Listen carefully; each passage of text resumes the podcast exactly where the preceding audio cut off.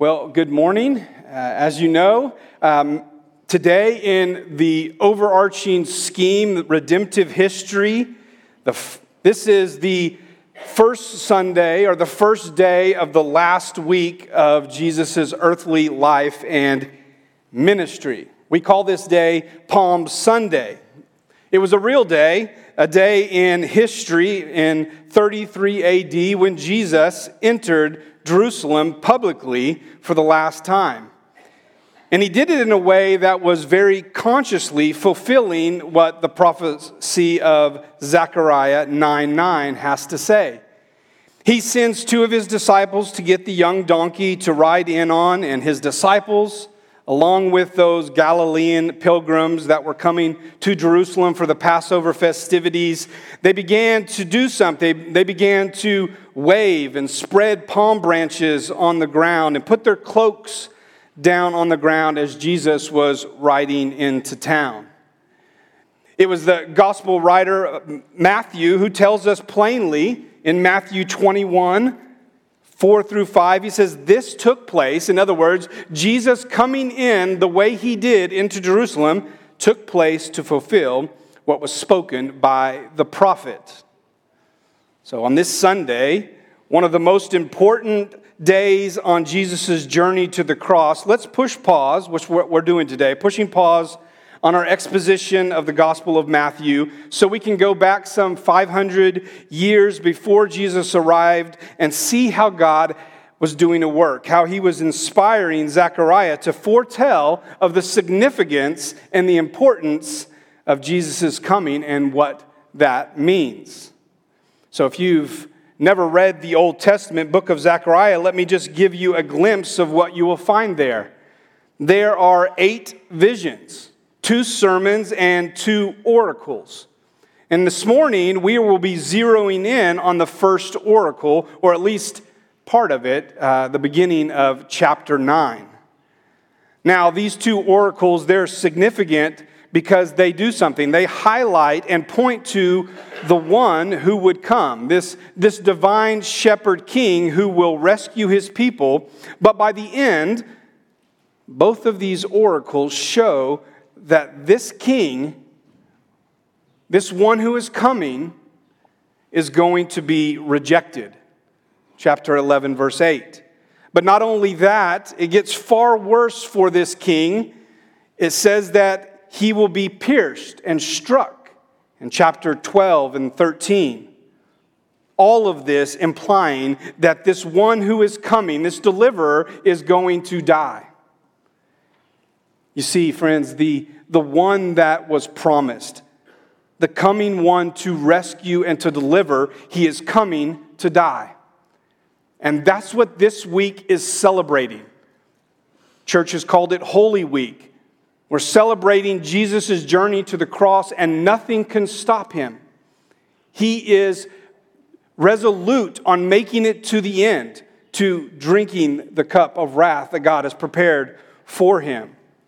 But Zechariah, he's painting this picture not only of Jesus coming, not only of his death, but he's painting a picture of a coming day when the whole world will be at peace under the rule of God's anointed priest and king.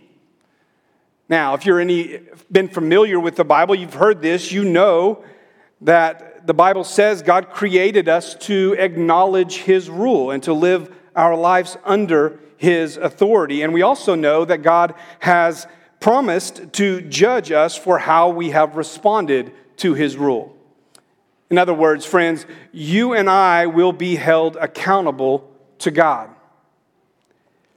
when we die or when the world ends, our Maker will become our judge. And no opposition to him or denying of his existence can prevent this day of judgment from coming. Listen to uh, Acts chapter 17 when it declares that God has fixed a day. In other words, God has this permanently written in his calendar. We don't know when that day is, but he has fixed a day on which he will judge the world in righteousness by a man whom he has appointed, a shepherd king, the one that's being foretold of here in the book of Zechariah. Paul, writing to the Philippians also talks about this day. In chapter 2, verse 10, he says, And on that day, at the name of Jesus, every knee should bow. Every knee. Not just the ones that believe in him, not just the ones that have trusted him, but each and every one of us, every knee should bow in heaven and on earth and under the earth, and every tongue will confess that Jesus Christ is Lord to the glory of God the Father.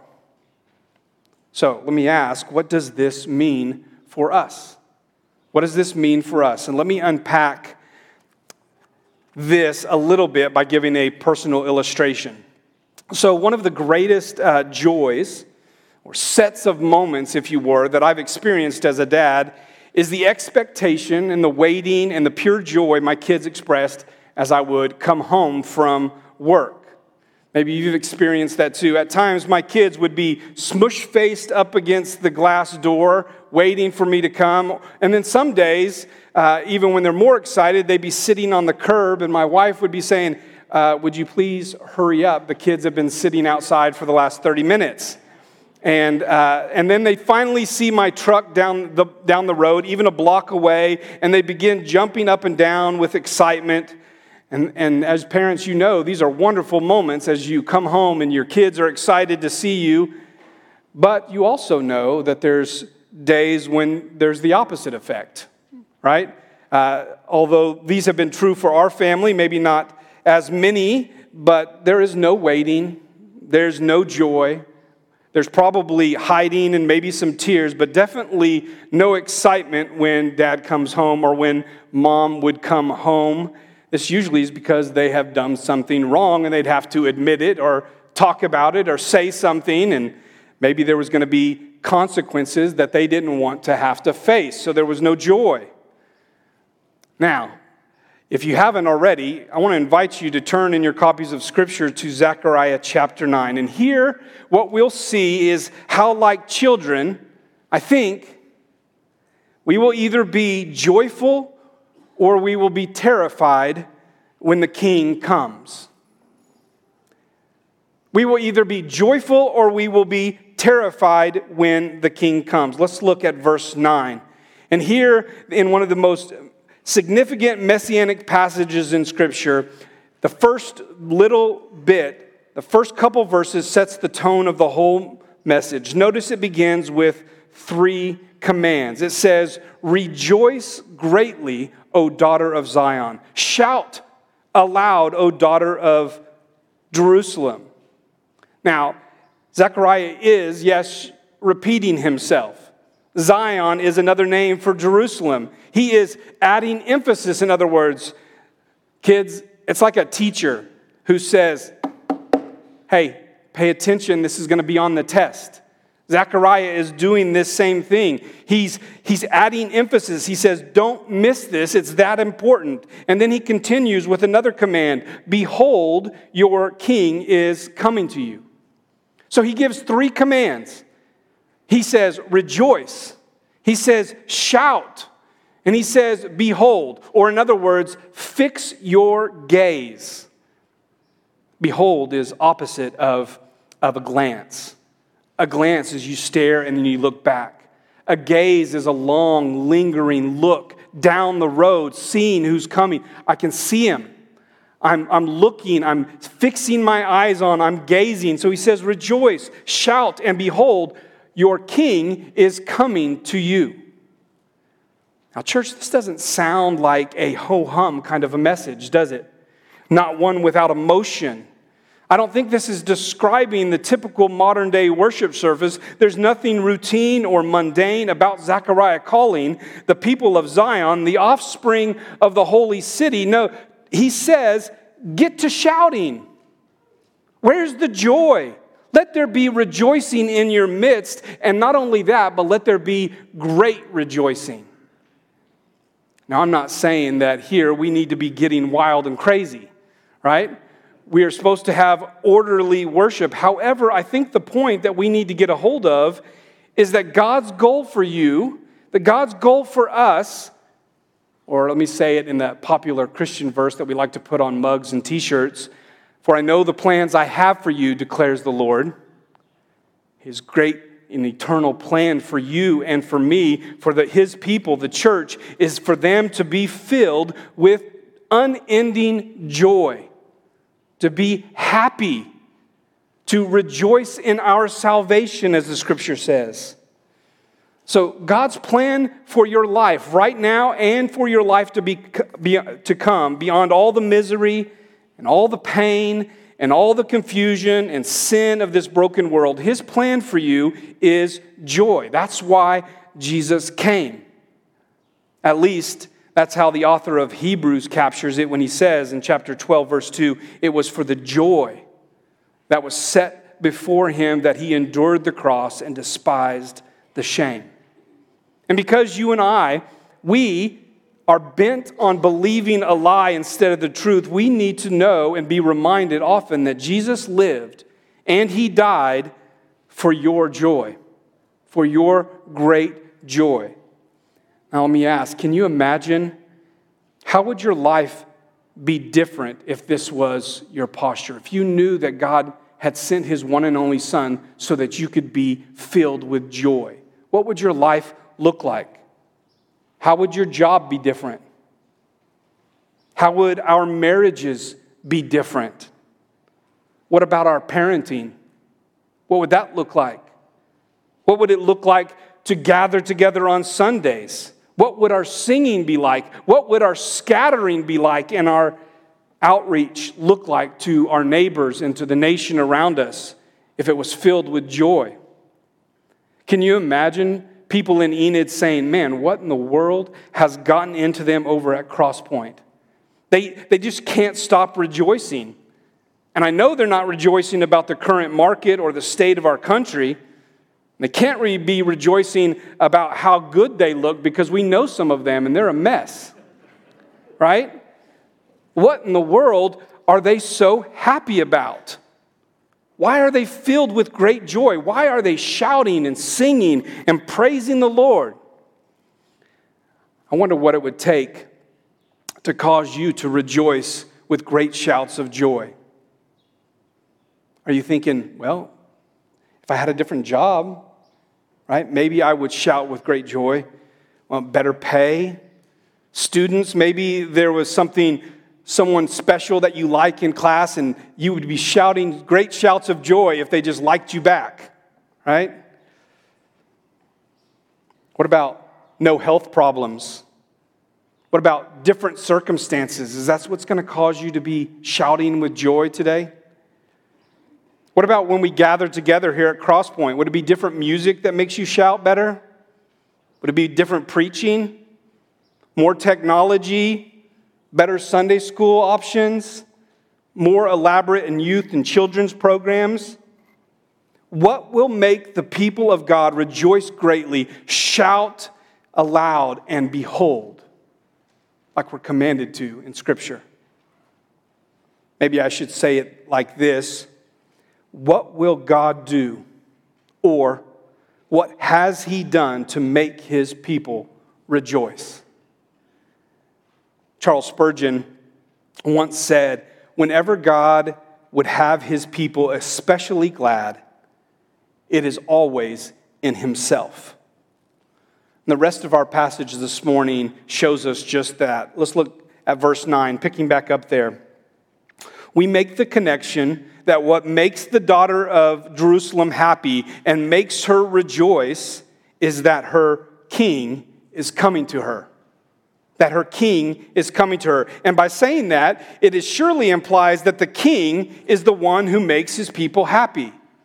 So when we think about this king, indeed, when we think about our king, we need to be reminded of what kind of king makes his people shout for joy. What kind of king makes children sing Hosanna and old men dream dreams? and slave girls prophesy. What kind of king makes the blind to see and the lame to walk and the deaf to hear? What kind of king cleanses lepers? That, don't you think that's the question? From our text, if we're to rejoice and to be glad that the king is coming, the natural uh, question that you should be asking, that I'm asking, is well, what kind of king can do that? What kind of king makes people rejoice and shout and stare at him and gaze at him. Consider with me and turn your attention to the fulfillment of this prophecy. And we fix our gaze on Jesus Christ and why he came and why his kingship is such good news for us. The next line gives us two reasons, two reasons why it is good news that the shepherd king, Jesus, came. Look at verse 9. It says, The king is coming to her, and it says, Righteous and having salvation is he righteous, and having salvation is he. The first reason is that the king is righteous. Another way to say that is that the king is just. The word here implies um, successfully standing up for what is right, as in being on the side of those who are innocent and faithful, like a, like a, like a good judge this is exactly what Jesus taught, is it not? When you were studying through Matthew chapter 5, he says, Blessed are those who are persecuted for righteousness' sake. Or, in other words, you could say, Blessed are those who are persecuted for the king's sake, for theirs is the kingdom of heaven.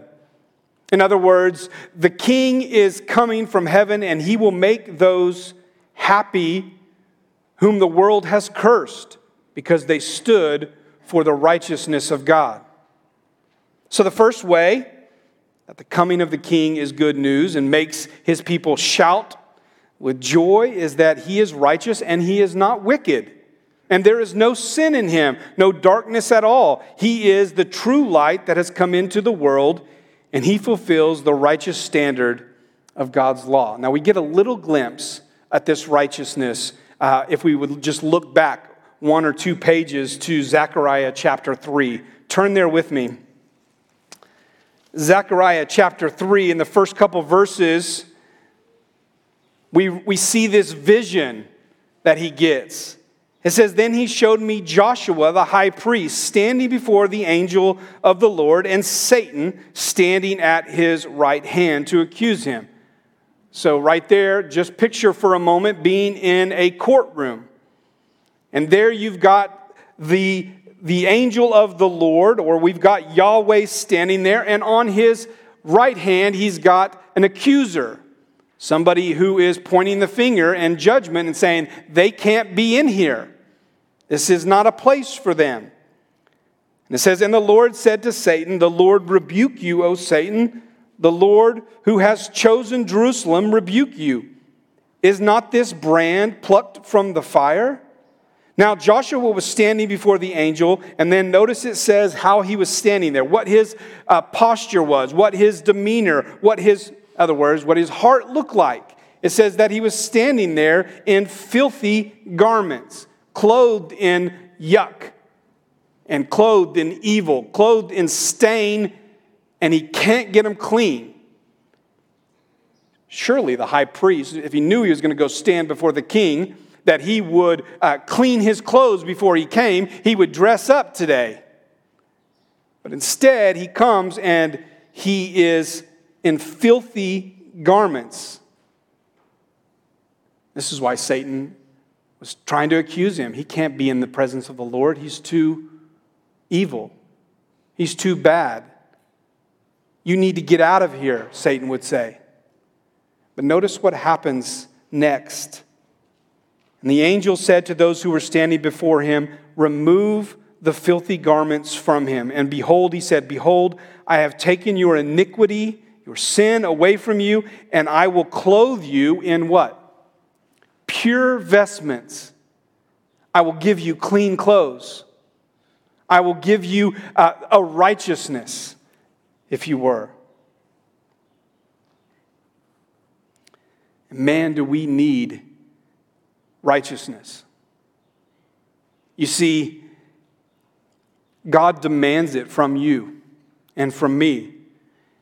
And our biggest problem is that we don't have any righteousness in and of ourselves, and before Him we stand in filthy, dirty clothes. And the good news of the King coming is that He has pure vestments, He has the righteousness that we need. And in his coming, the grace of God, God gives to us, as Piper says, the righteousness that he demands from us. You know that God is saying to you, to me, the scriptures are declaring that to be in his presence, you must be righteous and that you don't have any righteousness. You have nothing to be able to stand before the king with. You might have some good deeds and some acts, but your righteousness does not exceed that of the Pharisees. So, how are we going to stand before the king? And along comes this deliverer, this king, righteous, and having salvation is he, ready to give us the pure vestments that he has. 2 Corinthians 5:21 says it this way for our sake he that is God made him Jesus the king to be sin who knew no sin so that in him we might become the righteousness of God the righteousness of God the second reason that we see that Jesus is coming is good news what kind of king he is Notice that it says the king saves. It says, having salvation is he humbled and mounted on a donkey, a colt, the foal of a donkey. So we who are in Christ have great reason to shout aloud and to rejoice because the king is literally, the word it means endowed with salvation. Then in verse 9, we see here it continues to tell us what this saving work look like, looks like when it says the king is not coming mainly as a strong warrior, but as a gentle peacemaker. Gentle peacemaker. Now, we should be sure that our king is strong. He is strong, but not in the same sense of being bossy or hard or loud or fierce or cruel. That's that's the point. When we read, humble and mounted on a donkey, a colt, the foal of a donkey, the king that makes his people happy is gentle and lowly in heart. He is humble. You see, in the ancient, ancient Near East, a king who was coming in on a donkey would be coming basically saying, I'm bringing peace. Instead of coming in on a war horse saying, I'm about to conquer. This is exactly what verse 10 tells us. What the donkey stands for then is that this king coming to bring salvation is not only a humble man, but his aim in saving is to bring peace. Therefore, he is a peacemaker. And this stands in contrast to the pride and destruction of Alexander the Great, king. When Israel's king comes in humility and gentleness, he brings salvation and peace. But that's not what the people wanted. That's why just in a few days from now, they will yell, Crucify him! Crucify him! As he's coming in, writing Israel what they wanted, at least when Jesus came into town, they wanted him to be a warrior. They wanted him to overthrow the Roman oppression, to, to establish an, an earthly kingdom. And so, in the fulfillment of this prophecy, we see in Luke 19 41, right after the entry into Jerusalem on the donkey, it says, And when Jesus drew near to the drew near and saw the city, it says that he wept over it. Why was Jesus weeping over this city? He looked at the city, he wept over it, and he said, Would they even today that they would know the things that make for peace? They wanted this warrior king to come and conquer. And Jesus said, That's not going to make ultimate peace. That's not going to give forever peace. You see, the Jewish people, they wanted peace, but they didn't know what they really, they didn't know what that really meant. Maybe that's you too. Perhaps today you are looking for peace. Perhaps today you are looking for rest and you are looking for your burdens to be lifted. Let me ask you, what is it that you are looking for to bring you peace? Perhaps some of you today are looking for substance to do that, drugs or alcohol. Maybe some of you are looking for financial security to bring you peace so that you can retire well. Maybe some of you are looking to your spouse to bring you peace and rest. Others of you are looking to other kinds of relationships in life to bring you peace. I think the point of our text here is this morning don't miss the coming king. Look to Jesus, he is the peacemaker. Riding on a donkey, he says to you and me, I am meek and lowly in heart. In other words, I am approachable. You can come to me. I will give you the true rest that you are after. He says, I'm not against you, I am for you. I did not come to condemn you. I came on behalf of God, my Father in heaven, to, to make a reconciliation between your relationship with Him, to give you a second chance, and to make peace between you and your Maker. Uh, how does Jesus bring peace then? How is it that He brings peace? It says in verse 10 that it's not only to Jerusalem, it says that he shall speak peace to the nations, that is, all types of peoples in every race and tribe and tongue. No matter who you are or what life you've walked, Jesus brings in himself a peace offering to God. And we get a glimpse of that if we look at verse 11, what this peace offering is, when it says, Because of the blood of my covenant with you. Take note of that word, blood. Because of the blood of my covenant with you, but if we wanted more straightforward answer, we would turn to Colossians chapter 1. Look there with me. Flip over to Colossians chapter 1. Verse 19 and 20. Listen to what it says. It says, for in him, this is Christ, all the fullness of God was pleased to dwell. And through him, this is how he does it, how he brings peace, and through him to reconcile to himself all things, whether on earth or in heaven, making peace, how? By the blood of his cross. And Jesus is bringing peace through death, through the blood of his cross. So, how do sinful people who desperately need to be at peace with God, who have no righteousness of their own, how do they find peace and hope? And how can they rejoice and shout with songs of joy? It's only by the blood, it's only through the death of the king. And, friends, this is why Jesus came the first time.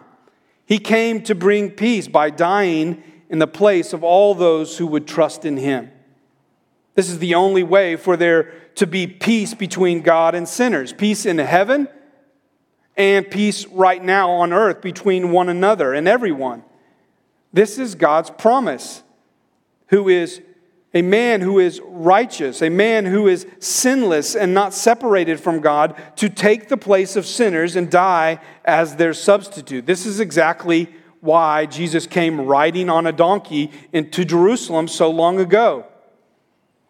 This is God's eternal plan of redemption. His way to make you and I happy in Him and cause us to rejoice and shout. This is His plan. And guess what it cost Him? It cost Him the death of His one and only Son, Jesus Christ. And is it worth it? God says, Yes, it is. And this is how you know I love you, that I would do whatever is necessary to rescue you. Look at verse 11. It says, it gives this powerful word picture of Christ's rescuing work.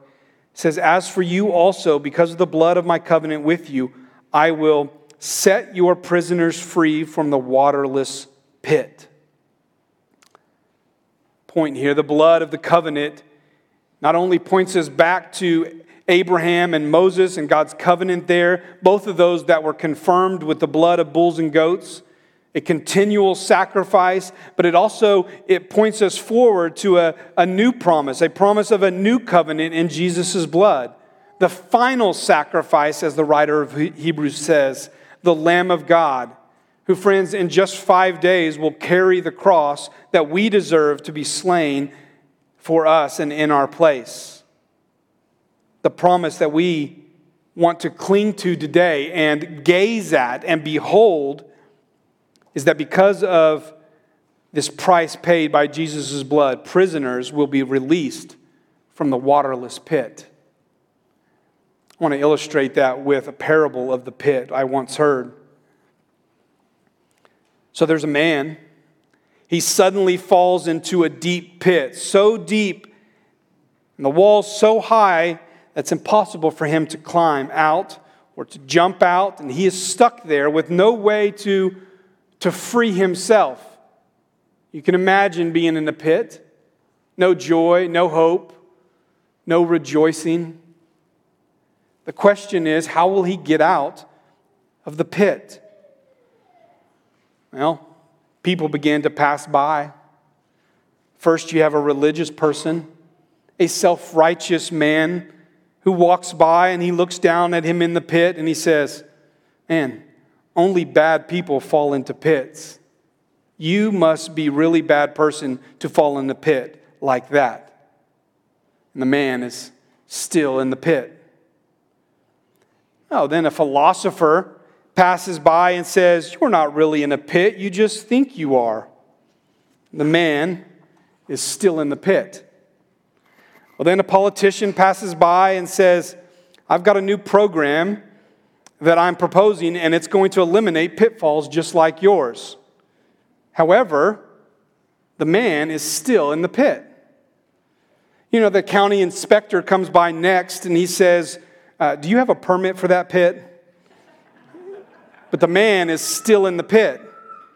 Next, the pessimist comes by and says, You're never going to get out of that pit, and it looks like it's going to start raining.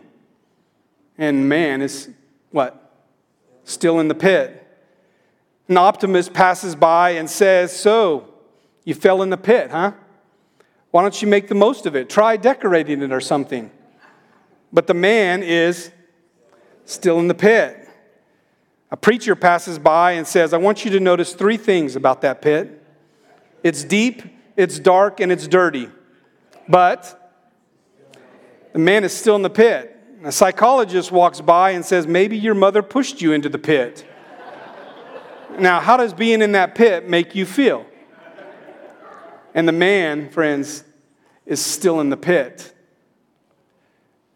A self pitying person passes by and says, You think you're in a pit? You ought to see my pit. But the man is still in the pit. He can't get out.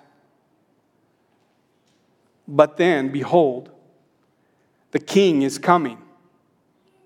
And the man looks up from his pit of despair and he sees the promised Messiah, the deliverer king, Jesus. And Jesus reaches down and he takes the man by the hand and he lifts him out. Brothers and sisters in the faith, Christians, let's take no pride in the fact that we believe. Let's take no pride in the fact that we got ourselves out of the pit. For it is God who sends the King to us, and it is God who has saved us. It is God who is currently saving us and who will one day finally save us when He eradicates sin from our lives. He will completely save us. So let's not take any pride in the fact that we've done something so special to get out of the pit. As we close, let me ask you when you think about where you were, being in a waterless pit, when you think about the commands to rejoice and to shout and to gaze at what God has done for you in Christ, are you missing out on joy? Are you missing out on joy because you have forgotten that your king has come to you and that he is coming again? Have you forgotten? If you have, which I could say all of us have, we need to be reminded to renew our hearts and our minds today, to re- rejoice and shout in all that God has done for you in the person and work of Jesus Christ.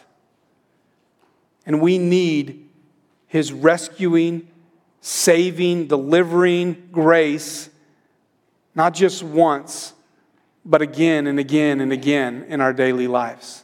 He will rescue you once. Let me clarify. He has rescued you but on a daily basis, we often say, in the midst of life, Does someone love me? Does someone see me? Is someone strong enough to get me out of this pit of despair? So, my exhortation to you is to remember the gospel, the good news that makes for rejoicing, that Jesus answers our question with a loud and resounding yes. Here I am. I'm going to the cross for you, and I am coming again. For those of you that are with us today that are not Christians, those that would say, you know, he's fine and all, but I'll get out of the pit on my own, thank you very much. Those of you that are not relying on Jesus' righteousness, his death, and his resurrection to secure for you a not guilty verdict on this day, then make no mistake about it, friend. Jesus fulfilled the prophecy of Zechariah in his first coming, as we saw this morning, and he will fulfill another prophecy of Scripture in Revelation 19 in his second coming. And in his second coming, it says that there is no, that on this day, there is no pardon and forgiveness, and there's no patience. He's coming on a war horse, he's coming to conquer. But, friends, right now, Jesus is riding on a donkey, not yet a war horse, coming to judge and make war with a rod of iron. He is still ready to save all those who will receive him as their Savior and treasure him as King. So I want to invite you today, if you don't know Christ, you've never trusted in him, which means to turn away from your sin and all the lying promises and substitutes and false idols that we look to, that you're looking to to find joy, peace, and salvation. I want to say, look at Jesus. Behold, your King has come to you. Put your salvation, put your trust in him, and he will save you. Today, the King is coming to you. Let's pray.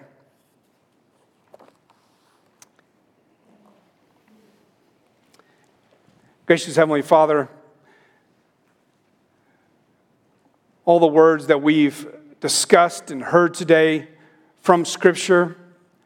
Father, we ask that you would bear fruit in them, or that you would take them, that you would cause us to, to see and behold what kind of king goes to the cross for people, what kind of king lifts people up out of the waterless pit.